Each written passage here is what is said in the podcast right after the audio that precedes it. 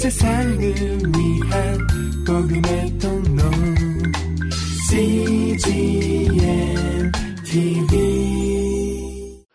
그리스도인의 삶에는 분명한 영적 성장의 단계가 존재합니다. 어린아이의 신앙에서 장성한 성인의 신앙으로 자라나는 것이죠.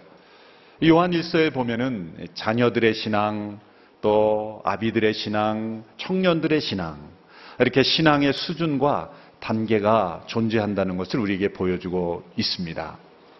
의심에 흔들리는 신앙이 아니라 확신에 가득한 견고한 신앙으로 자라나는 것입니다. 또 불안 속에 당황하는 인생이 아니라 평안 속에 기뻐하고 즐거워하는 신앙으로 자라나는 것입니다. 나만을 생각하는 그런 신앙에서 하나님의 나라와 의를 구하는 신앙으로 자라나는 것입니다. 베드로후서의 마지막 구절 삼 장 십팔 절에 보면 이런 말씀이 있습니다. 오직 예수 그리스도의 은혜와 그를 아는 지식에서 자라나라. 예수님을 아는 지식에서 자라나라. 이 구절을 보다 더 풀어서 설명을 하면 이렇게 말씀할 수가 있겠습니다. 그리스도 안에서 삼위일체 하나님을 아는 지식에서 자라나라. 이렇게 말할 수가 있는 것입니다. 우리의 믿음의 성장은 어떻게 이루어지는 것입니까? 하나님을 깊이 알아갈 때, 하나님을 더 깊이 체험할 때, 삼위일체 하나님께서 예수 그리스도 안에서 행하신 일들을 머릿속으로만 알 뿐만 아니라 우리의 삶 속에 체험하고 고백하고 나아갈 때, 더 깊이 알아갈 때 우리의 믿음은 자라나는 것입니다. 그래서 에베소서 일 장에 나타난 이 삼위일체 하나님께서 우리의 구원을 위해서 행하신 일을 우리가 깊이 이해하고 체험하는 것은 너무나 중요한 것입니다. 에베소서 일 장을 체험할 때 우리 믿음은 더 깊이, 더 견고하게 자라갈 수가 있기 때문입니다. 모든 사역을 삼위일체 하나님께서 함께 하시지만 각기 하나님께서 행하시는 중점 사역이 있다는 것을 우리에게 보여주고 있습니다. 성부 하나님께서는 그리스도 안에서 창세전에 우리를 택하시고 예정하셔서 하나님의 양자들로 우리를 부르셨다는 것이죠. 성자 하나님께서는 십자가에 자신을 내어주셔서 못 박히시기까지, 죽기까지 순종하셔서 우리의 구속을 이루시고 우리의 죄의 용서의 근거를 마련하셨다는 것이죠. 이제 성령 하나님께서는 성부 하나님과 성자 하나님께서 이루신 그 놀라운 구원의 일을, 구속의 일을 우리 개개인에게 가르쳐 주시고 깨닫게 하시고 믿게 하시고 확신케 하시고 그것을 전파하고 증거하게 하시는 일을 하신다. 이 모든 삼위일체 하나님의 사역을 우리가 어떻게 깨달을 수 있게 되었는가? 바로 그리스도를 통해서 깨닫게 된다는 거죠. 예수님이 문입니다. 이 삼위일체 하나님의 놀라운 역사를 우리가 체험할 수 있는 문이 무엇인가? 바로 예수 그리스도, 성자 하나님의 사역이십니다. 성육신 하셔서 우리 가운데 육신으로 오신 그분을 만날 때 그분의 임재 가운데 우리는 삼위일체 하나님을 알게 되는 거예요. 그래서 구절구절마다 그리스도 안에서, 그리스도 안에서, 그리스도 안에서 라는 구절을 우리에게 반복하고 계신 것입니다. 그런데 하나님께서 이루신 놀라운 구원을 우리가 깨닫고 체험하고 그리고 우리 믿음의 신앙을 자라나게 하시는 일을 하시는 분은 바로 성령 하나님이십니다. 성령 하나님이 아니시고는 우리는 예수님을 믿을 수가 없고 알아갈 수가 없고 우리의 믿음이 자라날 수가 없는 것입니다. 절대적인 것입니다. 신앙생활은 어려운 것이 아니라 불가능한 것입니다. 우리의 힘과 능력으로는 불가능한 것입니다. 성령 하나님의 역사하심이 절대적으로 우리에게 필요한 것이죠. 그런데 이상하게도 우리의 믿음의 생활에 있어서 성령 하나님의 역사에 대해서 많이 알려져 있지 않고 또 때로는 무시하고 받아들이지 않는 경우가 많습니다. 일부 성령님의 이름을 이용한 신비주의적인 흐름 때문에 대한 역반응일 수도 있지만 그러나 그런 부분이 있다고 해서 우리가 성령 하나님의 역사하심을 제한하거나 받아들이지 않거나 무시해서는 안 됩니다. 저에게 두 번 다녀갔던 그리고 시월에 다시 오시는 프란시스 챈 목사님이 성령님에 대한 책을 썼는데 이름이 잊혀진 하나님이에요. Forgotten God, 잊혀진 하나님. 얼마나 위트 있고 또 적절한 제목인지 모릅니다. 오늘 이 시대에 잊혀진 하나님, 바로 성령 하나님. 오늘 우리가 읽은 이 두 구절의 말씀은 성령 하나님께서 우리의 구원을 위해서 어떤 일을 행하고 계시는가를 설명해 주고 계시는 말씀입니다. 이 말씀을 통해서 성령 하나님께서 우리에게 베푸시는 놀라운 은혜를 우리가 더욱 깊이 체험하고 나아갈 수 있게 되기를 바랍니다. 오늘 본문 십삼 절의 말씀을 우리가 함께 읽겠습니다. 시작. 그리고 여러분도 그리스도 안에서 진리의 말씀 곧 여러분을 위한 구원의 복음을 듣고 또한 그리스도 안에서 믿어 약속하신 성령으로 인치심을 받았습니다. 첫째로 성령 하나님은 그리스도 안에서 진리의 말씀 곧 구원의 복음을 우리로 하여금 듣게 하시는 일을 하십니다. 듣게 하시는 일을 하시는 겁니다. 여러분, 우리가 말씀을, 구원의 복음을 진정 우리의 자연적 지혜로, 우리의 본능적인 생각으로 들을 수 있다고 생각하시면 안 됩니다. 여러분이 하나님의 말씀을 듣고 복음을 듣고 깨닫는 그 순간부터 성령 하나님이 이미 역사하고 계신 것입니다. 내 지혜와 판단력이 뛰어나서 다른 많은 사람들은 이 세상의 지혜와 철학 속에 파묻혀 있지만, 나는 고차원적인 사람이기 때문에, 지혜가 있는 사람이기 때문에 성경을 깨달았고 구원의 복음을 들을 수 있게 되었다라고 생각하시면 안 됩니다. 우리도 역시 성령 하나님이 우리 가운데 찾아오시지 않고 들을 수 있는 귀를 열어주지 않았다면 진리의 말씀, 구원의 복음은 우리에게 전혀 들리지 않습니다. 이 듣게 하시는 놀라운 일, 이것이 바로 성령 하나님의 역사입니다.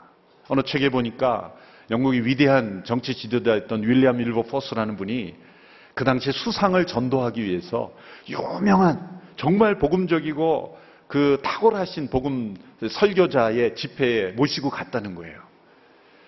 그날따라 기대대로 그 설교자의 설교는 얼마나 은혜스럽고 천국을 경험하는 것 같아. 그래서 윌버포스는 그 마음이 뜨거워지고 견딜 수 없을 정도로 그렇게 마음이 뜨거워져서 나와서 그 수상이 변화될 것을 기대하고, 아, 오늘 말씀 정말 좋았죠. 뭘 느끼셨습니까? 그랬더니 그분이 하는 말이, 나는 도무지 그 말이 무슨 말인지 못 알아듣겠다. 윌버포스가 깜짝 놀랐다는 거예요. 자신이 그렇게 이해하고 정말 그 말씀을 듣고 흥분했던 그 말씀에 대해서 단 한마디도 무슨 말인지 몰랐다는 거예요. 그 뛰어난 지능을 가지고 탁월한 정치 지도자인 수상이 깨달을 수 없었다는 것. 무엇을 의미하는 겁니까? 우리가 말씀을 듣고 복음을 듣고 깨달을 수 있는 것 자체, 알아들을 수 있는 것 자체가 성령님의 역사하시냐 아니면 우리는 들을 수가 없다는 거예요. 예수님의 제자들을 보십시오. 그들은 예수님의 육성을 직접 들었던 사람이에요. 우리처럼 기록된 말씀을 통해 간접적으로 듣는 것이 아니라 직접 예수님의 성육신하신 그 몸에서 나오는 육성을 들었던 사람인데, 그들도 예수님의 말씀을 알아듣지 못했어요. 깨닫지 못했어요. 이해하지 못했습니다. 성령님께서 역사하시지 않으면 우리는 진리의 말씀, 구원의 복음을 들을 수 없는 사람들입니다. 들을 수 없는 사람들입니다. 우리를 알고 말씀을 듣게 한 성령 하나님께 우리가 감사와 찬양을 올려드려야 돼요. 구약에 보면은 할례받지 못한 귀가 있다, 그런 말씀이 있습니다. 예레미야 육 장 십 절의 말씀을 보십시오. 예레미야 육 장 십 절의 말씀을 보면 이렇게 되어 있습니다. 내가 누구에게 말하고 경고에 듣게 하겠는가? 그들의 귀가 막혀서 들을 수 없다. 여호와의 말씀이 그들에게는 책망이니 그들이 여호와의 말씀을 기뻐하지 않는다. 그들의 귀가 막혀서 들을 수 없다. 이게 막혔다라는 말이 원어에 보면 할례받지 못했다 그러는 거죠. 귀가 할례받지 못했다. 우리의 귀에 할례가 베풀어져야 됩니다. 성령님께서 임하셔서 우리의 귀를 뚫어주셔야 되는 거예요.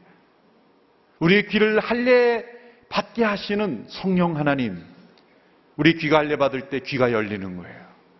하나님의 말씀을 듣게 되는 거예요. 깨닫게 되는 겁니다. 이해할 수 있게 되는 것입니다. 창세전에 그리스도 안에서 우리를 택하셨다, 예정하셨다, 이것을 어떻게 세상적인 지혜로 이해할 수 있고 들을 수 있겠습니까? 할례받지 못한 귀는 막혀서 들리지 않는 거예요.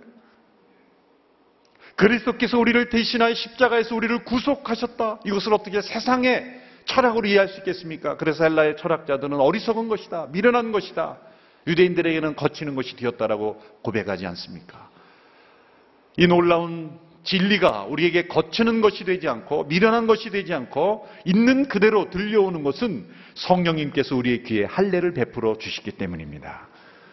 그래서 요한계시록에 보면 소아시아 일곱 교회를 책망하시는 가운데 성령님이 이렇게 말씀하시죠. 매 교회에 대한 책망을 마칠 때마다 이렇게 말씀합니다. 귀 있는 자는 성령이 교회들에게 하신 말씀을 들을지어다. 귀 있는 자, 다 귀가 없어서 못 듣습니까? 아니죠. 귀가 있어도 막혀있기 때문에 들리지 않는 겁니다. 성령님, 우리의 막힌 길을 열어 주시옵소서. 하나님의 진리의 말씀을 있는 그대로 듣게 하여 주옵소서. 예수님께서 그래서 성령 하나님을 소개할 때, 제일 먼저 소개할 때 쓰신 단어가 보혜사 성령님이신데, 보혜사 성령님이 요한복음 십사 장 이십육 절에 보면 내가 너희에게 가르친 것, 내가 너희에게 준 말씀을 생각나게 하고 깨닫게 하고 듣게 하시는 역할을 한다는 거예요. 또 요한복음 십육 장 십이 절 십삼 절에 보면 이렇게 말씀합니다. 아직도 내가 너희에게 할 말이 많지만 지금은 너희가 그 말들을 알아듣지 못한다. 알아듣지 못한다. 예수님이 제자들에게 육성으로 많은 말씀을 더 하고 싶으셨는데 알아듣지 못한다. 진리의 성령님이 오셔서 너희의 귀를 열어주셔야 너희가 진정 듣고 깨달을 수 있다라는 말씀이죠. 진리의 성령님이 오셔서 하시는 주된 사역, 우리의 귀를 열어주셔서 진리의 말씀을 듣게 하시는 거예요. 날마다 귀에 손을 대고 기도하시기 바랍니다. 하나님, 내 귀를 열어 주시옵소서. 성령 하나님, 하나님의 음성을 잘 듣는 자가 되게 하옵소서. 세상의 소리와 사단의 소리를 듣는 자가 아니라 진리의 말씀, 구원의 목, 이 복음을 잘 듣는 자가 되게 하소서. 이 듣게 하시는 성령님의 역사를 날마다 더욱더 체험하는 저와 여러분이 되기를 축원합니다. 두 번째, 성령 하나님은 그리스도 안에서 이제 들은 말씀 그대로 믿게 하시는 일을 하신다라는 거예요. 믿게 하신다는 거예요. 참으로 구원의 복음을 들었다면 그 다음은 믿게 하시는 거예요. 로마서 십 장 십칠 절의 말씀에 믿음은 들음에서 나고 들음은 그리스도의 말씀에서 납니다 라고 말하고 있습니다. 믿음은 진리의 말씀을 들음으로 생겨나는 열매인 것입니다.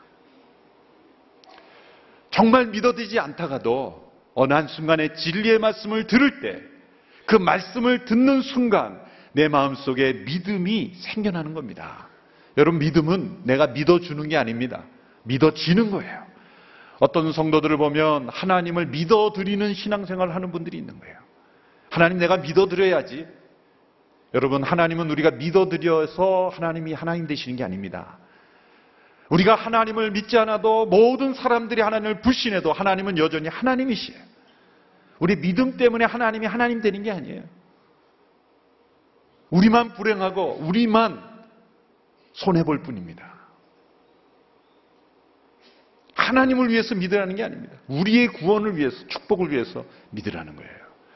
그런데 그 믿음조차도 우리에게 없어요. 타락한 인간에게는 믿음의 기능이 파괴됐습니다. 왜곡됐습니다. 하나님의 진리의 말씀을 있는 그대로 믿을 수가 없게 되었습니다. 그러므로 하나님이 우리를 구원하실 때 우리에게 먼저 행하셔야 되는 일이 믿음을 일으켜주시는 일이에요. 믿음을 만들어주시는 일이에요. 여러분, 믿음은 내가 만드는 것이 아닙니다. 내가 믿는 대상이 나에게 가져다주는 선물입니다. 여러분, 어떤 사람을 보면 정말 믿고 싶지 않은데, 믿으려 하지 않으면 아는데, 정말 안으려고 노력을 하는데, 그 사람이 정말 신실한 걸 볼 때 믿을 수밖에 없게 되는 사람이 있죠. 믿어지는 겁니다. 그런데 어떤 사람은 아무리 믿으려고 믿으려고 노력을 하고 믿어주려고 노력을 해도 그 사람이 하는 말과 행동을 보면 믿음이 사라지는 사람이 있어요. 그렇죠? 그건 뭡니까? 내가 한쪽은 정말 믿으려고 했는데 믿음이 실패한 케이스고, 한쪽은 나는 믿고 싶지 않고 믿으려고 하지도 않았는데 그 사람의 신실한 성품 때문에 믿음이 그냥 찾아온 거예요. 믿어지는 거예요. 어느 게 더 진정한 믿음입니까? 믿어지는 것.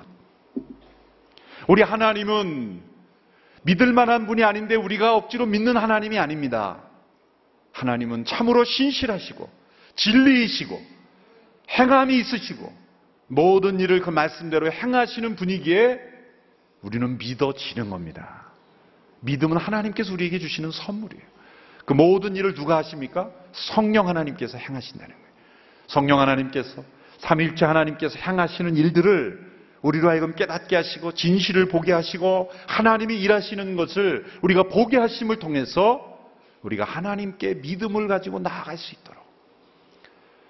그래서 예전에는 내 안에 의심이 있었고 불안이 있었고 염려가 있었고 방황이 있었는데 어느 한순간 진리의 말씀을 듣는 순간 내 안에 믿음이 찾아오는 거예요. 그런데 거기서 머무르지 않습니다. 이제는 내 안에 믿어진 믿음, 찾아온 믿음, 선물로 주어진 믿음이 있는데 때로 우리가 인생을 살아가면서 믿음을 적용해야 될 때가 있습니다. 하나님은 우리에게 믿음을 선물로 주시지만 그냥 믿어진 믿음에서 머무르기를 원치 않으세요. 우리의 인생 속에 고난을 찾아올 때 내 안에 있는 믿음을 활용해서, 적용해서, 사용해서 그 믿음대로 체험하고 역사하는 삶으로 나아가기를 원한다는 거예요. 전 로마서에서 믿음에서 믿음에 이르게 하나니 할 때 그 두 믿음을 그렇게 해석합니다. 첫 번째 믿음은 하나님께서 나에게 선물로 가져다 주신 믿음이요. 두 번째 믿음은 내가 하나님을 향하여 찾아가는 그 믿음. 믿음에서 믿음으로 나아가는 우리의 믿음의 생활.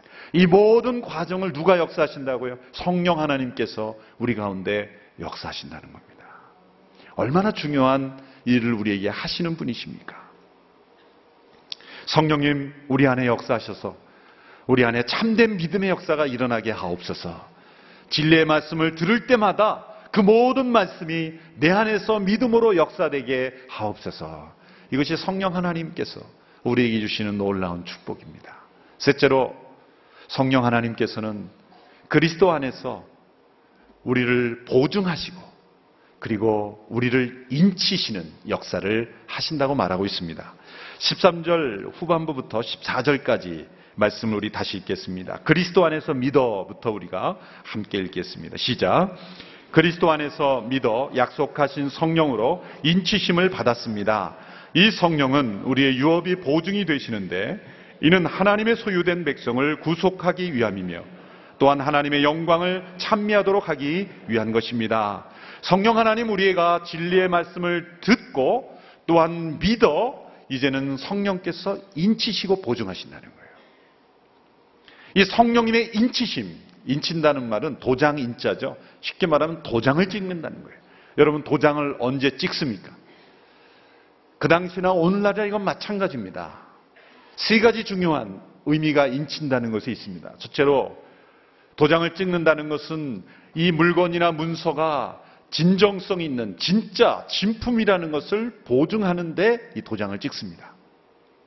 어떤 물건을 검사하고 확인하는 데 있어서 문서를 확인하고 도장을 찍는다는 것은 진실로 그렇다라는 것을 보증하는 거죠. 진짜라는 겁니다. 진실하다는 거예요.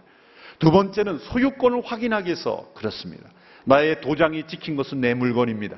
책에도 찍고 모든 물건에 도장이 찍습니다. 회사의 도장이 찍힌 것은 회사의 소유라는 거예요. 누구의 소유라는 것을 보증하는 것이 바로 인을 친다는 거예요. 셋째, 그것은 안전을 보장한다는 거죠. 어떤 물건을 보낼 때 여러분 그 포장만 하는 게 아니라 거기에 마지막으로 씨를 하죠. 그래서 그 당시에는 이 밧줄로 물건을 묶고 난 다음에 왁스를 칠하고 그 왁스가 녹기 전에, 예, 굳기 전에 거기에 도장을 찍어서 표시를 합니다. 만일 그 도장이 깨어졌거나 손실이 되면 누군가 그 물건을 열어보았다는 거예요. 열지 못하도록 오늘날에도 중요한 추천서나 문서에는 반드시 시를 하고 도장을 찍고 사인을 합니다. 안전을 보장하는 것입니다. 성령님께서 우리를 그리스도 안에서 인쳤다는 것은 무엇을 의미합니까? 바로 우리가 들은 이 진리의 말씀, 구원의 복음이 진실로 진리라는 것을 우리에게 확증시켜 주신다는 거예요. 우리가 들은 이 진리의 말씀이 진리라는 걸 어떻게 깨닫습니까? 우리가 진정 구원받는다는 걸 어떻게 확신할 수 있습니까? 바로 성령님께서 우리 가운데 인치셨기 때문에 우리가 진실로 그 말씀을 믿고 고백하고 확신할 수 있게 되었다는 거예요. 뿐만 아니라 우리가 하나님의 소유라는 것, 하나님의 자녀라는 것, 하나님의 택하신 백성이라는 것을 우리가 확실하게 믿고 또 보증받게 될 수 있는 것, 이거 바로 성령 하나님의 인치심이라는 거예요. 뿐만 아니라 우리가 받은 이 구속이 주님이 다시 오실 그날까지 안전하다는 것, 로마서 팔 장의 고백대로 그리스도 안에 있는 자에게는 결코 정죄함이 없느니라. 그 어떤 것도 하나님의 사랑 안에서 우리를 끊을 수 없느니라. 이 성도의 안전, 구원에 대한 확실한 보장, 이것이 바로 성령 하나님께서 우리 가운데 인치심으로 우리 가운데 일어난 일이라는 거예요. 우리의 믿음이 자라나는 분명한 변화, 의심에 흔들리고 불안하고 염려 속에 죄 가운데 흔들리는 인생이 아닌 승리하고 확신 가운데 능력 가운데 거하기 위해서는 바로 이 성령의 인치심의 역사가 반드시 필요한 겁니다. 사도 바울이 에베소를 기록, 소설을 기록하면서 성령의 인치심에 대해서 특별히 기록했을 때 그는 그가 에베소 성도들을 만났을 때의 체험을 떠올렸을 겁니다. 사도행전 십구 장에 보면 사도 바울이 에베소를 방문할 때 있었던 일이 나타납니다. 이미 그 당시에 에베소에는 아볼로가 목회를 잘했습니다. 그래서 많은 사람들이 예수님을 믿어가기 시작했어요. 그러나 아직은 초창기예요. 그다지 많은 사람들은 아니지만 초창기 멤버들이 이제 아볼로를 통해서 말씀을 듣고 이제 요한의 세례를 받게, 회개하게 되었어요. 예수님을 믿게 되었어요. 사도 바울이 사도행전 십구 장에 보면 이런 질문을 합니다. 너희가 믿을 때에 성령을 받았느냐? 너희가 믿을 때에 성령을 받았느냐? 그 말에 그들은 이렇게 대답했습니다. 아니요, 우리는 성령이 있음도 듣지 못했습니다. 이런 일이 있을까요? 예수님을 믿는 사람들인데 성령이 있음도 듣지 못하는 일이 있을까요? 있을 수 있다는 거예요. 그들의 믿음이 잘못된 믿음의 수준이 아닙니다. 그러나 성령의 인치시는 역사를 체험하지 못한 채 예수를 믿을 수 있다는 거예요. 제가 바로 에베소 성도들과 같은 삶을 살았습니다. 어려서 유아 세례 받고 교회 안에서 쭉 자랐지만 저는 교회 안에서 성령님이 있음도 정말 듣지 못한 채 고등학교까지 졸업했어요. 한 번도 성령님의 임재하심에 대해서, 성령님의 역사에 대해서, 세례에 대해서, 충만에 대해서 강조하지 않는 그런 교회에서 자라났어요. 성령이 있음도 잘 들어보지도 못한 채. 그러나 성령님이 내 안에 분명히 말씀을 들려주시고 또 예수 그리스도를 주로 고백하게 하시는, 믿게 하시는 사역은 분명합니다. 그러면 고등학교 때 제가 참된 믿음이 아니었냐고 생각하면 저는 억울할 거예요. 저는 중고등부 회장했어요. 회장도 중요한 게 아니라, 직책이 중요한 게 아니라 대표기도도 많이 했어요. 전도도 했어요. 그런데 확신이 없었어요. 능력이 없었어요. 정말 에베소 성도들처럼 성령이 있음도 듣지 못했다라고 말하고 싶을 만큼 성령님의 인치시는 역사를 체험하지 못했다는 거예요.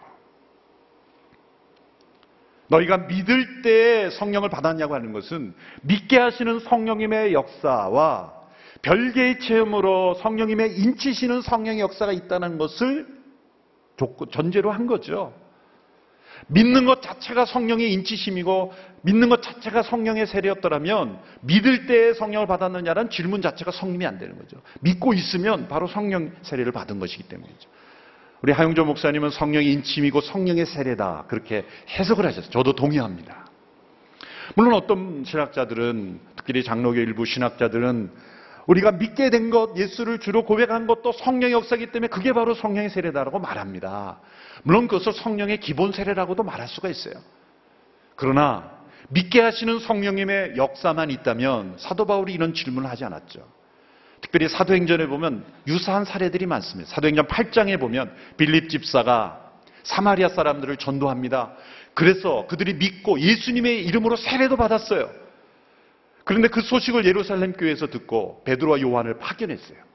진짜 이 사람들이 믿음 가운데 있는지를 확인했을 때 아직 그들에게 성령이 내리신 일이 없었다, 그렇게 말합니다. 그래서 베드로와 요한이 그들에게 안수하고, 그리고 그랬을 때 성령이 그들에게 충만하게 임재하시는 역사가 나타났다는 거예요. 분명 그들은 믿고 예수님의 이름으로 세례를 받았지만 아직 성령이 인치시는 역사를 체험하지 못했다는 거예요. 더 앞으로 가면 사도행전 이 장의 제자들의 체험도 마찬가지죠. 여러분, 예수님과 함께 있었던 제자들이 예수님을 믿지 않았던 사람들입니까? 아니죠. 믿었던 사람들입니다. 그래서 모든 것을 버려두고 예수님을 따랐습니다. 마태복음 십육 장에 주는 그리스도이시여 살아계신 하나님의 아들이라는 고백도 있습니다. 그 모든 과정에 성령님이 역사하셨기 때문이죠. 요한복음 십칠 장 예수님의 기도를 보면 제자들은 확실히 예수님 믿은 사람들이에요. 진리로 거룩해야 된 사람들이에요. 깨끗해진 사람들입니다. 요한복음 이십 장에 보면 부활하신 예수님 제자들에게 성령을 받으라라고 해서 성령을 부어주시는, 그 성령을 주시는 그런 사역도 있었습니다. 그런데도 그들은 불안했고 두려워했고 의심이 있었어요. 예수님이 부활하셨음에도 불구하고 그들은 두려워했어요. 예수님의 부활 자체가 그들에게 능력을 가져다 주지 못했다는 거죠.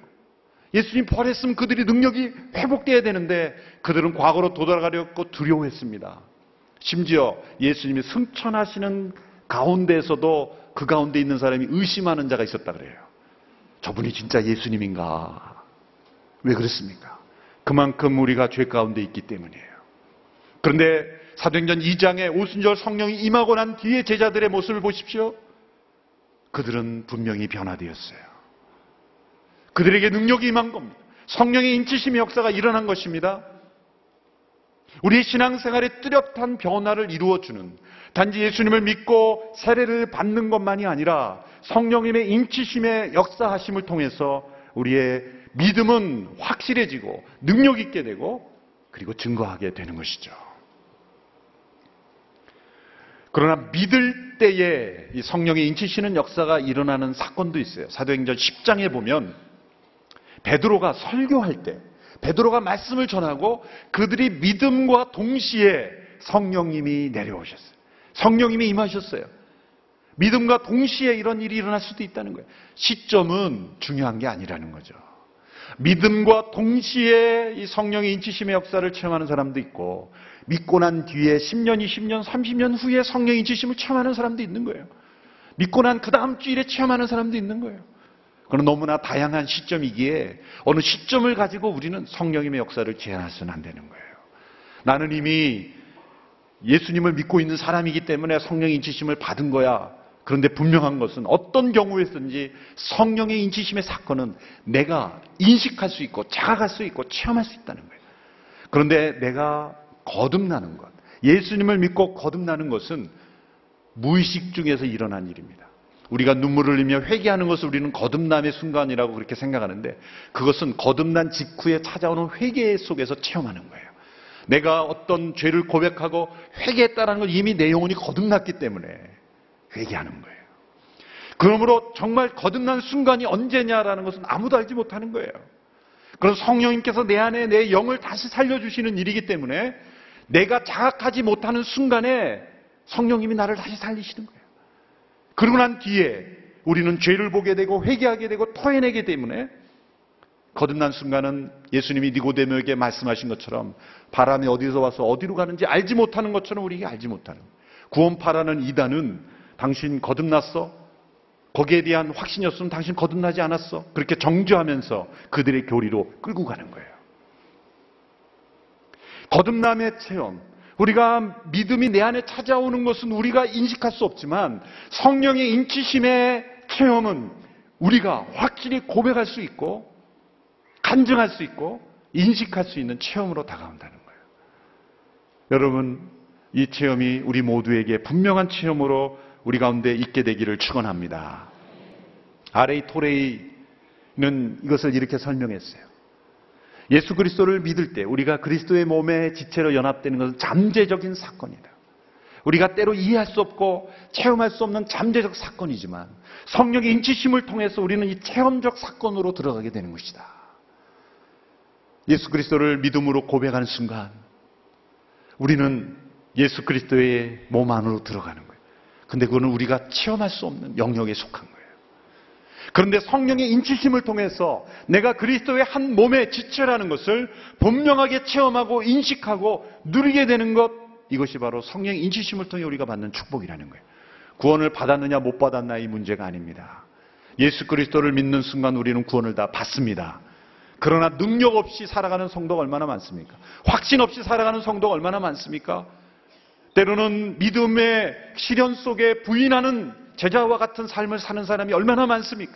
능력 없고 확신 없고 그리고 충만하고 증거하지 못하는 삶을 살아가는 것은 성령의 인치심의 역사를 체험하지 못해서입니다. 신앙의 우열을 가른다는 것이 아닙니다. 이것은 우리에게 약속된 체험이기 때문에 우리 모두가 누릴 수 있는 것입니다. 제자들은 분명한 변화를 겪었어요. 성령의 인치심이 임하면 세 가지 뚜렷한 변화가 나타납니다. 첫째로 그것은 분명한 내적 확신을 갖게 됩니다. 오늘 죽어도 나는 주께서 예비하신 곳에 간다. 천국과 지옥은 분명히 있다. 하나님은 살아계시다. 나는 예수 그리스도의 피로 의롭다 함을 받았다. 나는 죄 용서를 받았다. 이 사죄의 확신, 기도 응답의 확신, 인도의 확신, 이 모든 구원의 확신을 흔들리지 않는 믿음으로 확신하게 되는 것입니다. 이 확신이 여러분 가운데 있다면 여러분 성령의 인치심을 받은 사람들이에요. 그러나 아직 흔들린다면 구원은 받았지만 성령의 인치심을 통해 확신에 거하는 믿음으로 나아가야 하는 분들인 것입니다. 둘째로 성령의 인치심을 받게 될 때 말할 수 없는 기쁨을 경험하게 됩니다. 베드로 전서 일 장 팔 절에 보면 베드로는 이렇게 고백합니다. 함께 읽을까요? 시작. 여러분은 그리스도를 보지 못했으나 사랑합니다. 지금도 여러분은 그분을 보지 못했지만 믿고 말할 수 없는 영광스러운 기쁨으로 즐거워합니다. 베드로는 지금 자신들을 통해 예수 믿게 된 성도들을 보며 놀라고 있는 거예요. 한 번도 예수님을 직접 보지 못했지만 그분을 기뻐하고 즐거워하며 환난 가운데서도 부인하지 않고 말할 수 없는 기쁨으로 기뻐하고 있는 그들을 보면서 감탄해하고 있는 겁니다. 이렇게 말하는 거예요. 아, 여러분들 참 대단합니다. 나는 예수님을 직접 보고 섬겼지만 죽음의 순간이 두려워서 도망했는데 여러분들은 예수님을 한 번도 직접 보지 못했는데 어떻게 예수님을 위해서 그렇게 사랑하고 충성하고 심지어 순교까지 하는 삶을 삽니까? 그 비결이 뭡니까? 성령의 인치심이에요. 성령의 인치심이에요. 제자들도 성령의 인치심을 경험한 다음에는 다 순교자가 됐잖아요. 비겁자에서 담대한 순교자가 됐잖아요. 그뿐만 아니라 말할 수 없는 기쁨으로 우리가 주님을 뜨겁게 사랑하게 된다는 거예요. 성령의 인치심의 열매예요. 세 번째 중요한 것은 담대하게 그리스도를 증거하게 된다는 거예요. 예수님께서 제자들에게 말씀하셨죠. 사도행전 일 장 팔 절에 오직 성령이 너희에게 임하시면 너희가 권능을 받고 너희가 예루살렘과 온 유대와 사마리아 땅끝까지 이르러 내 증인이 되리라. 제자들이 지금 예수님을 믿지 않는 사람들에게 말씀하심이 아니에요. 성령의 임하심에 필요한 것은 그들의 담대함이 필요했기 때문이에요. 능력이 필요했기 때문이에요. 확신이 필요했기 때문입니다. 그래서 예루살렘을 떠나지 말고 기다리라고 말씀하신 거예요. 그들이 성령의 인치심과 성령의 세례를 받았을 때 그들은 담대하게 복음을 증거하는 증인의 삶을 살 수 있게 되었다는 거예요. 오늘 이 시대에 저와 여러분 그리고 교회의 모습은 사실 성경에 나타난 사도행전적 교회의 모습과 비교해서는 너무나 많이 떨어진 모습입니다. 우리는 그걸 인정해야 돼요. 이 사도행전에 나타난 성령의 역사, 성령의 인치심, 그들의 증거, 그들의 기쁨, 그들의 확신 아직 우리에게는 많이 나타나고 있지 않아요. 그런데 문제는 우리는 성경에 나타난 사도행전의 사건을 나의 체험으로 끌어내려요. 내가 체험하지 않았으면 성경에 그건 사실이 아니라고 말해요. 어떤 태도가 올바른 태도입니까? 성경에 나타난 사건을 나의 체험을 끌어올리는 게 합당합니까? 아니면 나의 체험의 수준으로 성경을 끌어내리는 것이 합당합니까? 끌어내리는 자들이 아니라 나의 삶을 끌어올리는 우리 모두가 되기를 축원합니다. 이 시대에 너무나 영적으로 빈약한 시대에 사는 사람들이 우리들이 영적으로 이 시대에 가장 충만했던 시대를 사는 사도행전의 모습을 가지고 이렇다 저렇다 판단하면서 우리가 나의 체험에 끌어내리는 일이 있어서는 안 되는 것입니다. 어느 시대건 영적 부흥에는 반드시 성령의 인치심의 역사가 일어났어요. 듣고 믿고 성령의 인치시는 이 세 가지 중요한 사역이 놀라운 부흥이 일어날 때마다 나타났다는 거예요. 말씀을 듣는 역사가 나타났습니다. 그 말씀대로 믿는 역사가 나타났습니다. 그 말씀에 약속된 대로 성령이 인치시는 역사가 나타났습니다. 그것이 바로 부흥입니다. 오늘 이 말씀을 듣고 우리의 마음속에 성령의 인치심을 아직 경험하지 못했다면 성령, 약속하신 성령, 구하는 자에게 주시지 않겠느냐라고 말씀하신 음성대로 우리가 간절히 우리 마음속에 확신으로, 능력으로, 담대함으로 임하시는 성령 인치심을 사모하는 저와 여러분이 되기를 축원합니다. 이거는 구원을 받았느냐 못 받았느냐의 문제가 아니라 얼만큼 이 세상 속에 더 영적으로 성숙하느냐, 더 능력 있는 삶을, 확신 있는 삶을 사느냐 못 사느냐의 문제입니다. 하나님이 원하시는 건 간신히 구원받는 인생이 아닙니다. 이 세상 속에 능력 있는 성도의 삶을 사는 것을 원하시는 겁니다. 우리가 지금 경험한 수준에 머무르지 않고 우리가 더 깊은 성령님의 역사를 체험하는 저의 여러분 되기를 축원합니다. 더 깊은 확신과 능력 가운데 거하는 우리 모두가 되기를 주님의 이름으로 축원합니다. 기도하겠습니다. 온 세상을 위한 복음의 통로 씨지엔 티비